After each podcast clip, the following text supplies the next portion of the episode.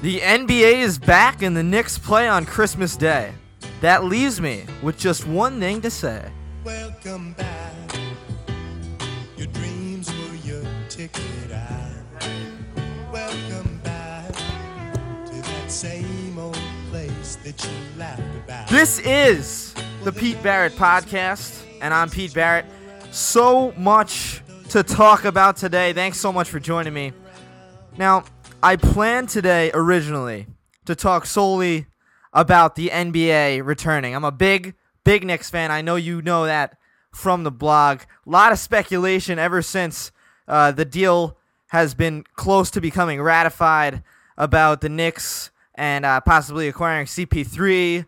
Maybe uh, some speculation that the Knicks, I know Ian O'Connor reported the Knicks should trade either Anthony or Stoudemire for uh, Dwight Howard right now. You know, I don't think that's a great idea. I'll talk about that later in the show. What we need to do, though, before we talk about the NBA, the NFL, or anything else, is I need to own up to a big mistake I made on Twitter today. You know, I'll admit when I'm wrong, and I was wrong today. I said that I felt more confident than ever that Jose Reyes would return and become a New York Met for probably the rest of his career. And boy, was I wrong, as Ken Rosenthal is reporting for FoxSports.com that the Marlins and Reyes are very close on a six year deal. Reyes to the Marlins now appears to be very imminent. The, the numbers are believed to be $110 million, and this is certainly a crushing blow to New York Met fans everywhere. Jose Reyes has been one of the best Mets since his debut, and he has been a franchise player a player who has carried himself with nothing but class on or off the field. Uh, Jose Reyes will certainly be missed not only just for his playing ability, but his the spark that he brought to the entire team. And it really leaves a, a gaping hole at the shortstop position for the New York Mets. Something that they'll really need to address. Maybe it'll be Jack Wilson. Maybe it'll be Ruben Tejada uh, that they give the opportunity to be the f- starting shortstop every day. But Jose Reyes is irreplaceable and someone who will certainly be missed. But this may not be the worst thing. I know it's hard to hear that now. You see Reyes leaving, but a six year deal for a player who has constantly been riddled by hamstring injuries a guy who's just going to get older, a guy who knows only one gear. The guy plays full speed. That's what New York loved about him, but that's what also may hurt him in this six year deal. He does not know how to pace himself, whether it be running the bases or maybe even stretching properly. The guy is just constantly hurt. And although he is a great player, I'm sure that Sandy Alderson has weighed both the payroll consideration the fact that he's going to cost $110 million and that six years may be just too long to commit to a guy who, although maybe the face of a franchise, is just not worth $110 million for six years. You really can't blame Jose in this situation. He is a free agent and he took advantage of it. He's going to try to sign to the team that he's going to get the most money for. Um, you know, you obviously didn't expect him to take a hometown discount. He's put a lot into New York and has not received too much out of it besides the money that he earned. He has not earned a championship. He has not won a championship, and perhaps he believes that he has the opportunity to do so in Miami with his friend Hanley Ramirez and with the new manager Ozzie Guillen. Of course, there's a lot of hype going down in Miami now with the opening of the new stadium, and I think all Met fans are going to fear facing Jose Reyes 18 times a season, but also at the same time wish him all of the best as he has been one of our favorites since he was called up to the major leagues. As as important and as sad as this is for all Mets fans, I think we also need to recognize the irony here is that I initially chose the opening song today, Welcome Back, Sincerely, I was talking about the NBA and I was welcoming back the NBA after the lockout, and yet it comes off now as sarcasm. So Jose Reyes for not coming back to New York. But one thing we need to establish right now is What a Sunday of football. We saw it all around the league. Great matchups. And this is the time of year where you have matchups that don't mean anything and you don't watch them. And there are some matchups that you just need to watch. Let's start out in the nation's capital, Washington, D.C. The Jets went into Washington knowing this was a must win game, okay? The Jets had to win this game, and they did. It wasn't pretty, it wasn't fun to watch. I'm sure Mark Sanchez doesn't declare it as one of his better games. It wasn't. The Jets' offense was totally stagnant in the second half, besides that last drive. And that's what it seems to be from Mark Sanchez. He is not the franchise quarterback you want him to be. And I know we got some tweets, and I'll read them later. People want Mark Sanchez to be a franchise quarterback. Rex Ryan wants Mark Sanchez to be the franchise quarterback and they are tied at the hip. Rex wants Sanchez to be a passing quarterback who can dominate the ball. He's not that kind of guy. The Jets, if they want to be successful, they need to be a running team. They need to go back to old form, ground and pound, and they showed a little bit of that today. I still would want to see them run more, but I am very happy with Shonn Greene. Three touchdowns on the day. Absolute monster today. You wonder about Mark Sanchez, though. What makes him so great in the end of game situations? Most guys who are great at the end of the game have such mental toughness. You see the gamers perform their greatest at the greatest, most important times. But Mark Sanchez sometimes looks like a lost puppy out there. He doesn't know what he's doing, and he looks like he's on the verge of tears it's very interesting that this was his 10th fourth quarter come from behind win of his young career.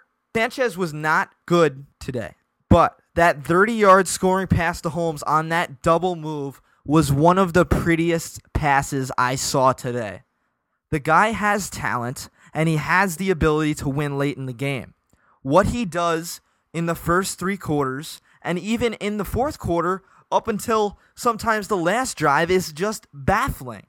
All right, let's bring some tweets into the equation now. Kyle Cohen 21 tweets at me. Pete Barrett Jr., do you believe the Jets have what it takes to make the playoffs? How much longer does Sanchez last in New York? Now, I believe, Kyle, that as long as Rex Ryan is in New York, Mark Sanchez is in New York. From the beginning, he has declared Mark Sanchez the quarterback. Now, that may have been wrong. That may have been too early. That's what he did. And he has developed. You could say he's not better. He is better. You look at the statistics, he's better than he has ever been. The turnovers are down. He didn't turn the ball over today. The Jets won the turnover battle, and that's one of the reasons they won the game. Mark Sanchez is not the best quarterback. He is not Aaron Rodgers. We saw what he did today at the end of the Giants game, but he is good enough to win. We've seen him in the playoffs at big times, and we've seen him at the end of games in big times. Rex Ryan, as he said all along, as he said after the win today against the Redskins, he fully believes in Mark Sanchez. This is the guy he has, and as long as Rex Ryan is in New York, so is Mark Sanchez. Let's transition over to the Giants game. The Giants lost a tough one to the Green Bay Packers, 38-35. Dan Rustico tweets in, NY Sports Cookie has changed my life. Just wondering what you think of the Giants' performance today against the Packers. Well, Dan, first, thank you for the the compliment there. Second, I really thought the Giants played their heart out. Okay, I think Eli Manning was absolutely fantastic. That drive, marching the Giants down the field for a touchdown and game tying two point conversion, was one of the best drives I've seen Eli Manning have. Aaron Rodgers, of course, though, one upped him. And with 58 seconds left on the clock, he drove the Packers down the field for a game winning field goal. The Giants really need to win out the rest of their games to have a legitimate chance at making the playoffs. And they're going to face Dallas twice, and that's going to be basically their, t- their, their big test. If they can beat the, the, the Cowboys twice, they deserve to go to the playoffs. And if they can't, well, they don't deserve to go to the playoffs. And I think that'll be very evident in the next few weeks. And I look forward to forward to watching and seeing how it all plays out. That's the beauty of this NFL season. A friend of the blog, Ian O'Connor of ESPN New York, wrote an opinion piece just a couple days ago about how the Knicks need to trade either Amar'e Stoudemire or Carmelo Anthony to the Orlando Magic for center Dwight Howard. And although I respect Ian completely, I think he is absolutely wrong in this regard. I think it would be disloyal to Amar'e, who was the first one to sign on to this new Knicks idea. The idea that the Knicks would be more than a laughing stock. Amar'e was the first one to join on. To trade him over now, to use him as just a piece to the puzzle that will be the Knicks having success, would be unfair. He accepted the challenge that LeBron James did not. He accepted the challenge of New York and all the media scrutiny and pressure that comes with it. And I think that the Knick franchise and the city of New York owes him to keep him on this team so that he can see the Knicks to success. I understand, though, that the Knicks should be involved in trying to bring in Dwight Howard. Dwight Howard is by far the best center in the game.